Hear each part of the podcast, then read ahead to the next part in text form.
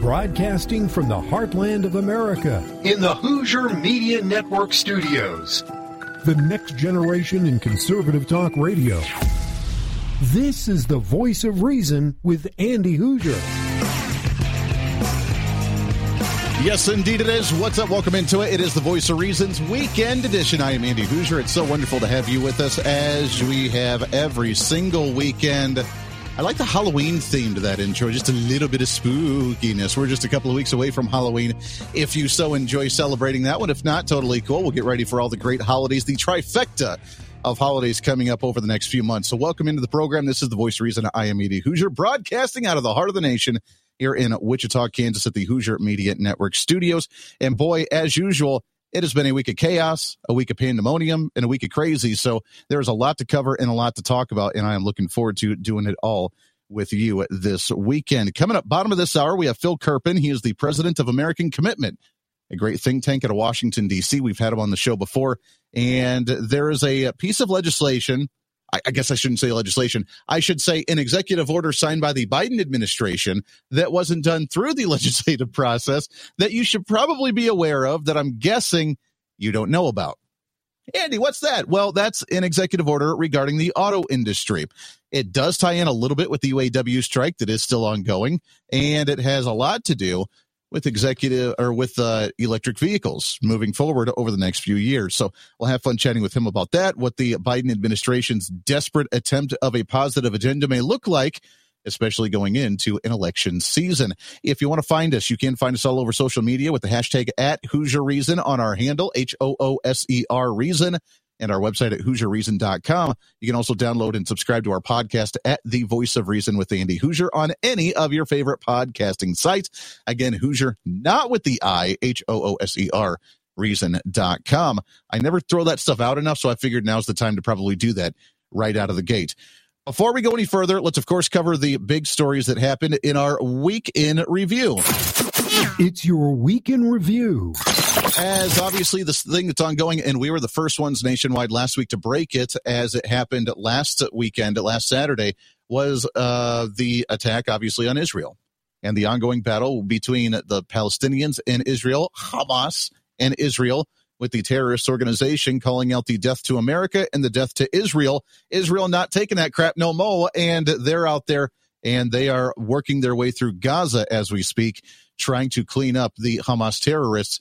And of course, here in the United States, while we have a wonderful thing called freedom of speech, we have a bunch of not so wonderful individuals that are calling for the celebration of the death to Israel. They are supporting the Palestinian organization, even Hamas, while they're waving the black flags that are typically known to be carried by jihadists and terrorists and extremists around the world that love to harm any of the infidels that do not agree with their agenda. So, before we go any further about the reaction over the past week, we should probably get the latest on what's going on right now. What's trending today? And this should be, I think, a telltale sign. For anyone here in the United States that may not be familiar with how things are done over there, and I'll be the first to admit I am no expert on uh, Israeli politics, on Middle Eastern politics. I am, however, observant enough to understand what's going on, enough to know how we should be reacting to this situation. Where anyone who says that Israel, with their infiltrating through the Gaza Strip right now, is creating genocide of Palestine.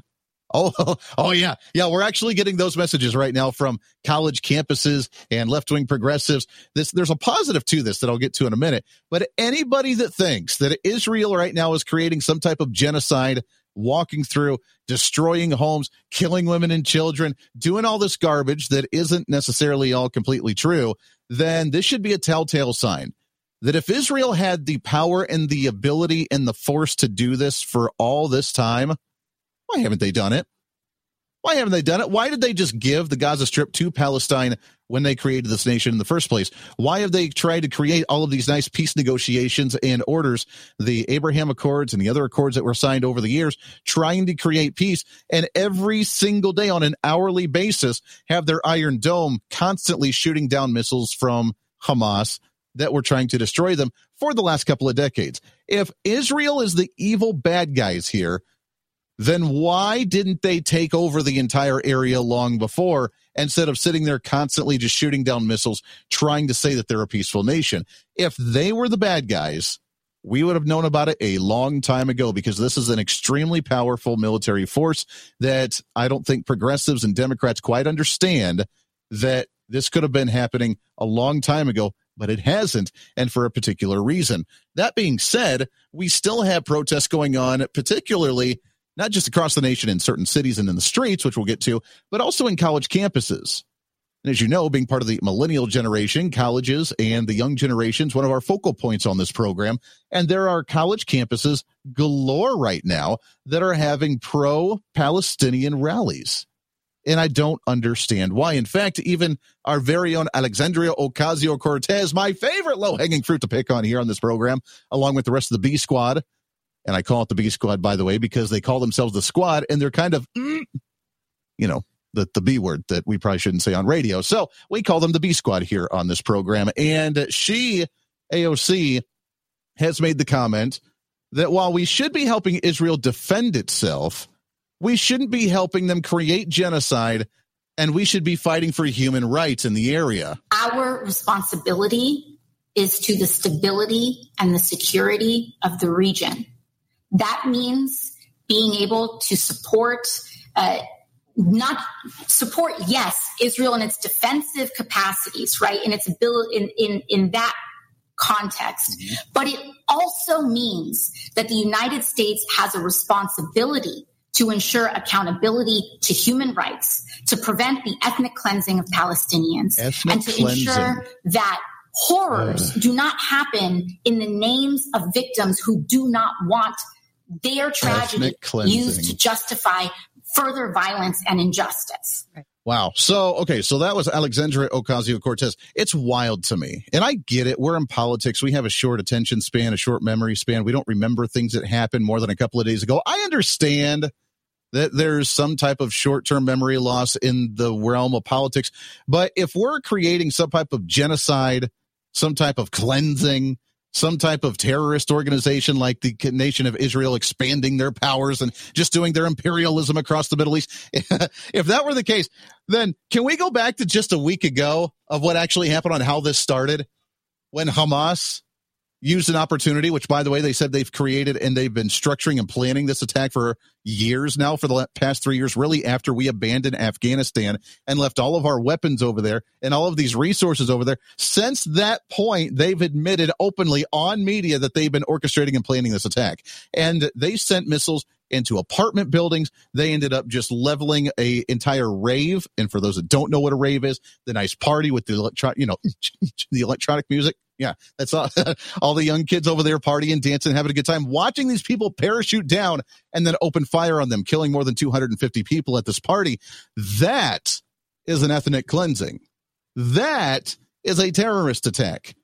And somehow, some way, some weird manipulation of reality among us right now, we have people that say Israel is now doing the ethnic cleansing and the genocide after having a horrendous, the biggest and worst ta- attack on the nation of Israel in decades. And now it's their fault for actually retaliating.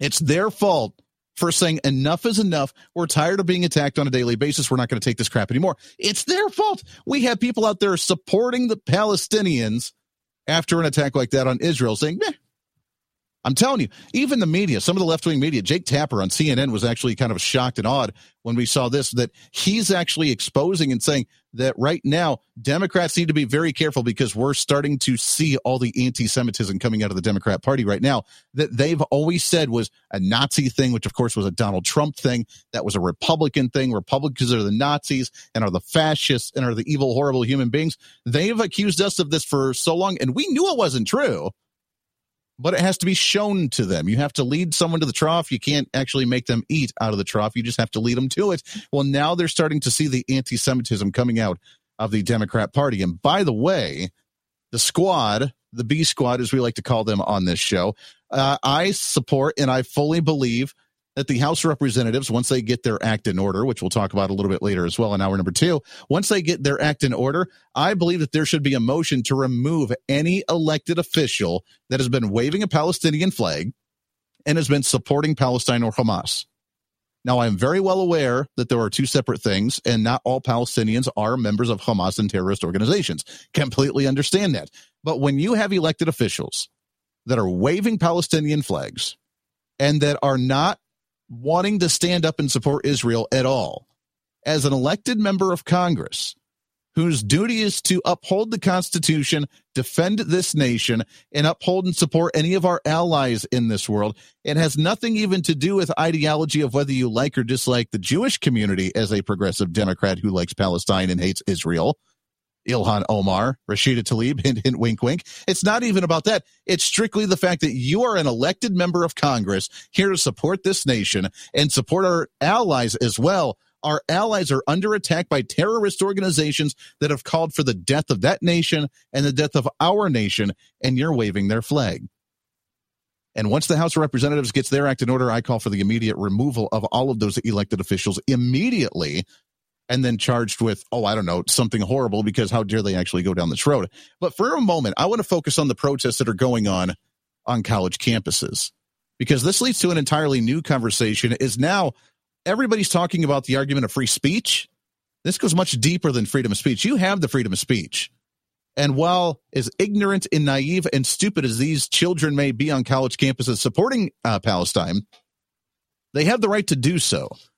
The bigger question that we need to be asking ourselves is why are they doing it and what led them to actually support something like this and even go to this extreme? That were beheaded? No, the they were never beheaded. That was a made up story. How do you not know? true? It's show me the pictures now. So what about Show 19 me the pictures. You're a lying full of You're full of They did not kill their babies. That is So no There's babies. no validation of that whatsoever. There is no proof of that. Netanyahu is basically running his own narrative of what he wants to excuse himself. How does this end? killing and genociding and holocausting all the Palestinians.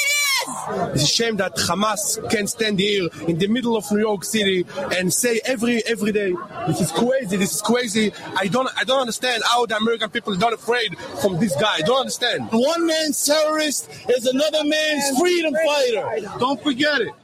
One man's terrorist is another man's freedom fighter. By the way, that audio from Fox News, that was on the streets of New York City. That wasn't even a college campus, but that was just some very angry individuals. When we say, hey, wait a second, we have Hamas literally killing babies and children and posting videos of it online of mutilating the bodies, of destroying them, not to get too terribly graphic on this program. They're doing absolutely horrendous things. What's your comments? There's no proof of that. La, la, la, la, la, la, la. Putting on the blinders, putting on the earmuffs, and just moving along because how dare you accuse our wonderful, lovely terrorists who despise uh, uh, Jews and, and America and, you know, let America's chickens come home to roost mindset. How dare you question them for actually doing something bad and evil? It's totally justified or it never even happened. I live in a completely separate reality. And that's the world that unfortunately we have now. And unfortunately, you can't reason with them. And even showing them blatant proof when their own people even admit it is not good enough. How do we respond to something like that? The divi- division in society is deepening, I think, right now. And it's kind of scary. This is the voice of reason with Andy Hooser.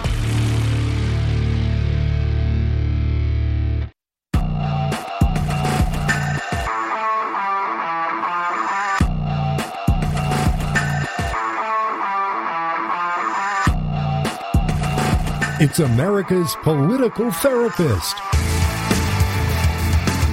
This is the voice of reason with Andy Hooser. Voice of Reason, radio, TV, live streaming, podcasting, however you watch or listen to us. So we have the ongoing division in America. We cannot unite on anything any longer. If the 9 11 attacks happened nowadays, we would have just as many individuals going out there saying that the chickens have come home to roost and America's evil and fascist and Nazi, and it's probably all Donald Trump's fault, anyways. And we used to have a message for those back in the day, but we're not allowed to apparently run this anymore. But I don't care. Hey, if you don't like America, then you can get it. that used to be the mindset. Like, at least we would be able to unite. And in fact, the Israeli government has united because there are. Uh, here's here's the shocker for the left. For those that are like, oh, there's a genocide and a cleansing happening against Muslims.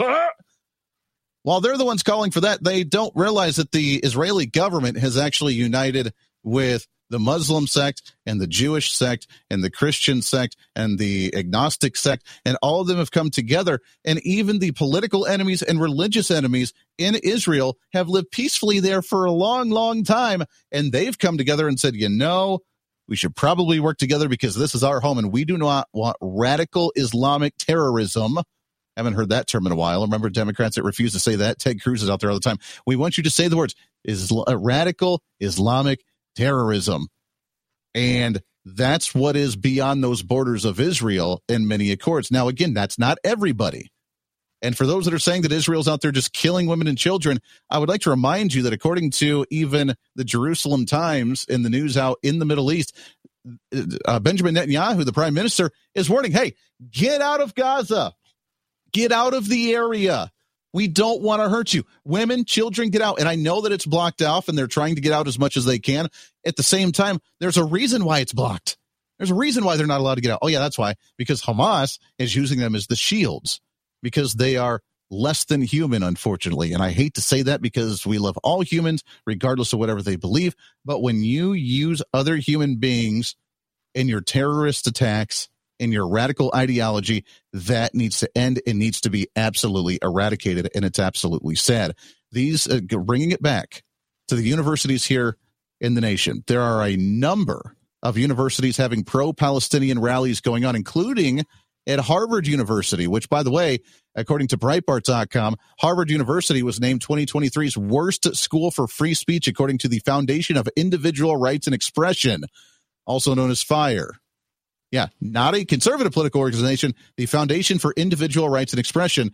Harvard University, ranked the worst school for free speech, has now said that they're out there promoting free speech and allowing the expression. They are committed to freedom of expression, as more than 30 students were uh, protesting Israel and supporting the Hamas terrorists after more than 1,300 Israelis did. That, according to BreitbartNews.com, whenever that story was released, which was uh, earlier on Saturday.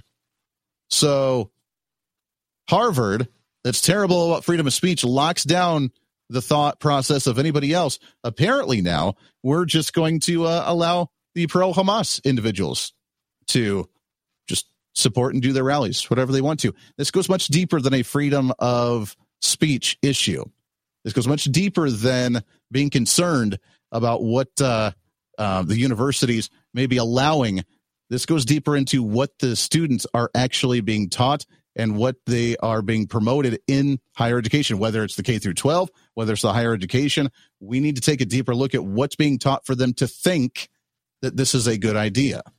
Now, if it's somebody over there with that ideology already built into them, ingrained into their system, that's another conversation on who we're actually allowing into our nation that's not assimilating to the United States and that continues to support something that is against American values and that wants to see the default and the destruction of American society. But I would think that this is more of an education problem. We're allowing something horrible to happen. Got to look deeper here. Stop looking at the surface level and the band aid about freedom of speech and figure out why we're having this division in the first place. Lots more to get to. We'll shift gears when we come back right around the corner here for the voice reason. Stay here.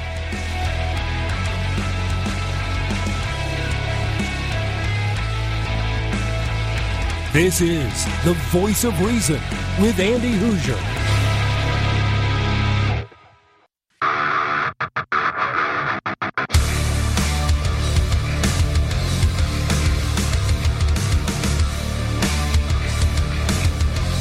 Truth, reason, and common sense.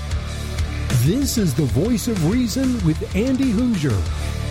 Truth, reason, common sense. That's what we do here on the show. As always, each and every weekend for our weekend edition here, the Voice of Reason from coast to coast, all over the place. Always wonderful to have you with us. By the way, no worries. The Voice of Reason is here.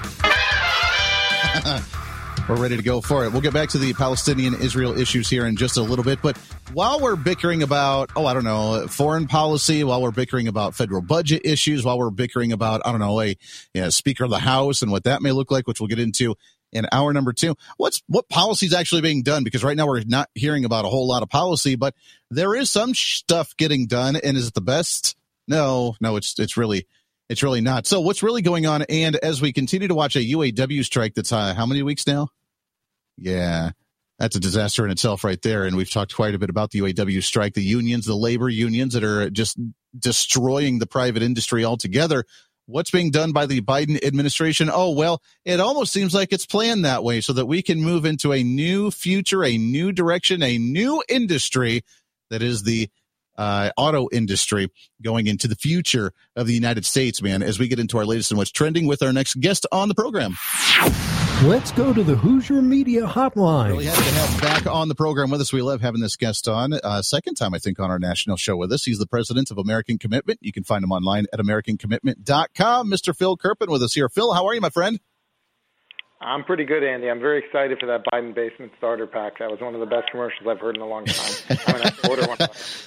There we go. Uh, well, thank you. Yes, well, we'll get that uh, Biden starter pack out to you. We have a lot of those, and uh, it, it's wild. That that's that's the leader of the free world right now. That is what we have to deal with. A Joe Biden that we just saw another video of him tripping up a small set of stairs. He mumbles all over. We don't understand what he's saying. He scuffles everywhere billion, he goes. Trillion, trillion, quadrillion. Why the heck not? And some reason he's still the front runner for the Democrat Party. Like Phil, how does this happen? It's incredible. Well, I mean, I think that he's sort of a convenient, uh, sort of non-threatening, goofy old dude, and they can put him out front, and uh, he can unite the various factions of their party, and then you know the green groups and the Marxists and the radicals and everyone else can go do the things they're doing, and uh, you know sell us out to Iran and. uh destroy um, American energy and drive inflation through the roof and all the rest of the things they're doing. I mean, I don't even think he has awareness of any of the things that are going on in the name of his administration, and so he's uh, convenient for that purpose, I suppose. Yeah, well, I guess he is. He's the useful idiot for him, I guess. I remember when that term was being coined for the Bush administration back uh, in the early 2000s with Democrats calling him the radical. But man, we've taken things to an entirely new level here in the nation. Let's talk about the auto industry for a second. We still have uh, the weeks long ongoing strike from the United Auto Workers asking for like $50 an hour as an average for an entry level position. We're asking for automatic And increases based on for four days inflation. Yeah. Yeah, yeah, why not? Let's just cut it down to four days a week and make a week. Yeah. it's insane. Uh, It's and they want and they want an old school pension. They don't want their 401k anymore. They want an old school pension where you have guaranteed income for life and all the rest of the stuff. And here, here's the thing that's crazy about what they're doing. The one thing they're not protesting is the thing that they should be protesting if they want to save their jobs and save their industries, and that is all the Biden administration's insane electric vehicle policies. And you know, a lot of people know that they're throwing billions and billions of dollars in subsidies. But the subsidies, you know, even with all those billions of dollars of subsidies, most people would still rather get a gas car. And so, you know, 92, 93% of vehicles sold are still gas and diesel vehicles. Electric vehicles are a very small part of the market, even with massive subsidies. You get the situation where the average electric vehicle is going for something like $70,000, and the manufacturers, even with billions in subsidies, are still losing 30 grand on each unit. Ford said they're losing $32,000 on every EV they sell. Now, wow. I don't think they're going to get more subsidized than they have been. So explain how this works as a business model. If even with billions in subsidies, you're losing 30 grand, you're selling cars for 70 grand and losing 30. Okay, think about this. So they are going off a cliff uh, as an industry because of these Biden policies, and they're frankly about to get much, much worse, especially from the buyer side, the consumer perspective, and that's because. Uh, they, you know, just even with the subsidies, the economics don't work. So, you know, what do liberals want to do? Use mandates. Okay, come in with the stick and basically mandate that every manufacturer sell a very large and growing percentage of electric vehicles in their overall fleet. And, you know, it's coming much faster than people realize. Model year 2026, which is kind of right around the corner. It's like basically a year and a half away. Model year 2026, they're mandating that every manufacturer sell 17% electric vehicles. Um, Model year 27, they're mandating 30%. Well, we're at 7% now. We're going to quadruple in three years. Uh, it's extremely unlikely that that can actually be met, except by dramatically restricting the supply of internal combustion vehicles. And so what's going to happen is internal combustion vehicles automatically, as a function of that mandate, are going to become harder to find. If you, and if you can even find them, they're going to cost a fortune. It's going to be a luxury to be able to have a gas car in this country. And of course, it doesn't stay at 30%. It goes up to 50% in 2030 and 67% in 2032. So in 2032, only one third of all the vehicles sold in the country are allowed by the EPA and the Department of Transportation to be regular cars, regular gas and diesel cars. And if it's still something that 90% of people want, which frankly I think is pretty likely, well, you can look at supply, look at demand, and the price is going to be insane. And it's going to be for rich people to be able to get, you know, one of the one third of vehicles that are allowed to be internal combustion vehicles. And uh, a lot of the rest of us are either going to have to take out you know, a mortgage-sized loan to buy a hundred, hundred fifty thousand dollar regular sedan for your family, or more likely, people are going to have to drive used cars forever. We're going to be like Cuba. We're going to be driving, you know, decades-old vehicles because you know we've we've gone crazy with making you know only electric vehicles or very super priced, artificially scarce uh, internal combustion vehicles. And by the way, you know, he, he's only run the mandate through 2032, which is why it's at two, you know, 67%. But if he gets a second term, he's going to 100% for sure. I mean, there's no oh, question. Oh, absolutely. Yeah, he's going to make it happen. Yeah, we're going to turn into uh, wanting to just own a classic car just for the sake of being able to use a gas vehicle uh, for this one. How out of touch is it, by the way, to think that, hey, I can't afford gas because gas is going up, and we'll talk about that here in just a minute, but gas prices are going up. So I can't afford to fill up my tank of gas at 50 bucks, you know, for to fill up my tank. So why don't I just go out and buy a hundred thousand dollar vehicle because that'll totally save me money instead of filling up my gas tank at a higher rate? Like, how out of touch are you to believe that that's a better alternative here? Well, you know, the first time a Biden administration official said it, I thought it was like a gaffe. But then they all said it like over and over. Granholm and Pete Buttigieg. So this is officially like their line. If you can't afford gasoline, um, you know, buy a seventy or eighty thousand dollar electric car is essentially sure. their solution pretty pretty yeah. remarkable. Of course, you know the part that they leave out is you got to pay the electric bill to fill up the car. And in the liberal states, the ones where electric cars are popular, we've had a huge run up in electricity prices as well because they won't let you build new natural gas plants. So they made you close all the coal plants. And, you know, wind and solar farms, even with subsidies, are obscenely expensive. And of course, the wind doesn't always blow and the sun doesn't always shine. And so we've got a lot of strains on the electricity grid, especially in California, where most of the electric vehicles are located. They've had repeated blackouts and brownouts. They have the highest electricity prices anywhere in the continental U.S. Uh, Hawaii's a little more expensive, but they have a good excuse. They're an island, although they're also a liberal basket case as well. Um, and you know what their solution is in California. I don't know if you saw this, Andy, but they said our solution to the blackouts and brownouts is we're going to make all of the electric vehicle chargers a two-way situation. So when we need more energy for the grid, we're going to drain it out of your car that's parked in your garage. Oh, so we just drain it. We fill up the vehicle, and then if we need it, we just take it back out. So you can't get to work right. tomorrow, but at least you can have your lights on in your home. Right. That's their uh, that's their solution, not to build more power. Wow. Well, that takes it to an entirely new level here. Uh, with the executive orders that are increasing the amount of electric vehicles that need to be sold each year, going up to 2030, 2032, where they want two thirds of these vehicles being sold. Is that the master plan when we see the gas prices that we're at right now and the depletion of our oil reserves and the lack of being allowed to drill right now for oil with the gas coming out? Is that their ultimate all-time goal is just, hey, let's make oil essentially non-existent because we won't have a supply any longer to where you're just kind of forced to jump on board with this? Yeah, I mean, I think that's their vision. That's why they think we don't need to produce uh, oil and gas, is they think we're just going to switch off it. And of course, uh, the ignorance of that approach is that the production that we don't produce uh, drives up the world price, and then uh, we enrich the worst people in the in the world. we enrich Iran and Venezuela and Russia and all these other places say, "Oh, you're not going to produce to your maximum in the U.S. That's fine. We're going to produce here, and uh, thanks to you not exploiting U.S. resources, we're doing it at a much higher price than we otherwise would." And you know, it's an interesting thing because the, the Biden administration has been very duplicitous about oil and gas. They've announced, you know, a 100 some green policies to, you know, cancel leases in Alaska, cancel leases offshore, all kinds of EPA regulations, all kinds of interior rules. They keep bragging about how they're solving global warming by crippling oil and gas. And then when you say, oh, so you're the reason the prices are so high. They say, oh, what are you talking about? We love oil and gas. We have record high production. And the truth is, we do have record high production, but it's only very slightly record high. It basically is flat to very slightly up from where we were under Trump. But if we had had a normal market response to the increase in prices. Normally, prices go up, all the rigs get turned on. If we'd have had the normal market response to higher prices and a continuation of productivity gains that we've seen in that industry, we would be producing two to three million barrels a day more than we currently are. So we would have a much, much higher record high than we currently do if market forces had been allowed to operate. And th- those are not my numbers. That's the calculation by uh, Professor Casey Mulligan at the University of Chicago. It's a very scary thought. We're talking with Phil Kerpen, president of American Commitment. You can find him online at AmericanCommitment.com as they're fighting in Washington, D.C. with all these different policies. And the electric vehicle one is definitely a scary one. Uh, again, forcing the market into an, a direction that we don't want to go, that's not efficient, that's not cost effective, and it's going to drive us into some pretty devastating losses to just be able to turn on the lights at the end of the day moving forward if we have to. We got to take a break here real quick.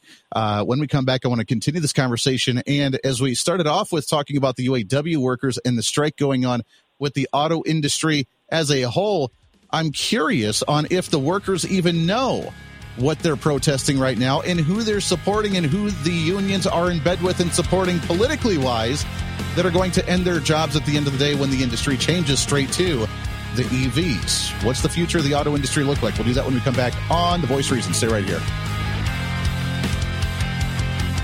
This is The Voice of Reason with Andy Hooser.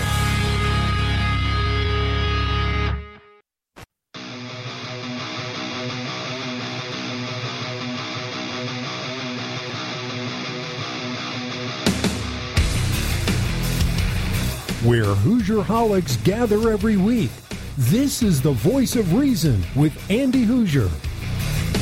Yeah, this is where we gather each and every week. We just come together, and you can be anonymous. It's totally okay. Welcome aboard. Check us out online, HooserReason.com. All of our social media with the handle at Hooser Reason. No I in Hooser, H O O S E R Reason. Also on the website at HooserReason.com. Sign up for our newsletter that'll be coming out the beginning of next month. We do that at the top of each month. You can become the next Hooser Holic by signing up for that free, totally unpaid for newsletter that you can enjoy our big blog, our monthly blog, our chats, what's going on with the radio show, and so much more. We're hanging out today with Phil Kerpen, American Commitment, uh, president of American Commitment. AmericanCommitment.com is the website as we talk about the electric vehicle industry, the push for the EVs.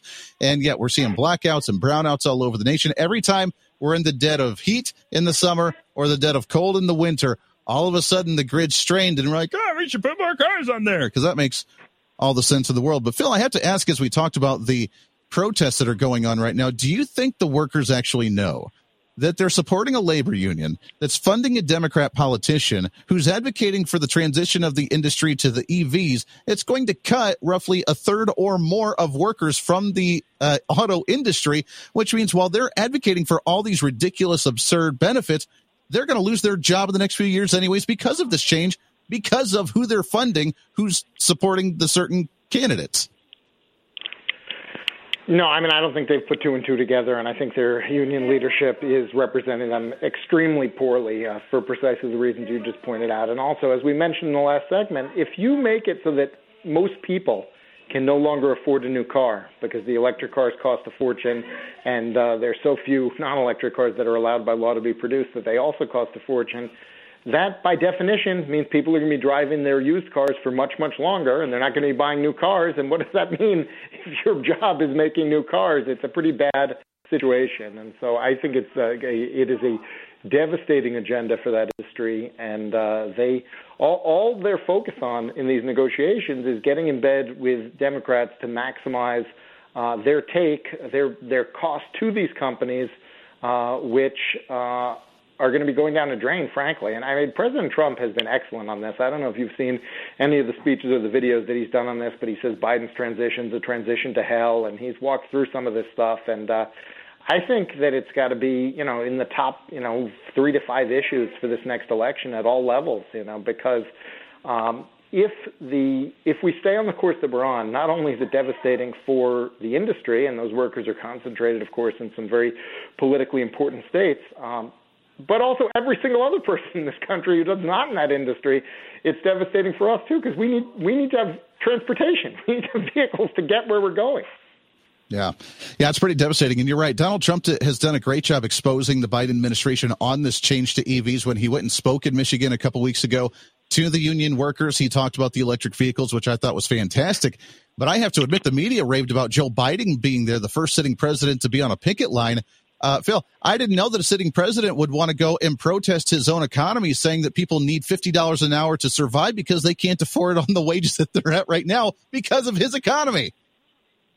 Yeah, it's pretty amazing. I don't know. Speaking of fifty dollars an hour, one of the uh, U.S. Senate candidates in California, Barbara Lee, uh, says that should be the minimum wage, fifty dollars an hour. they're in a they're in a they're in a bidding war. I think the other candidates are at like one's at twenty and one's at thirty, and she's like, boom, fifty.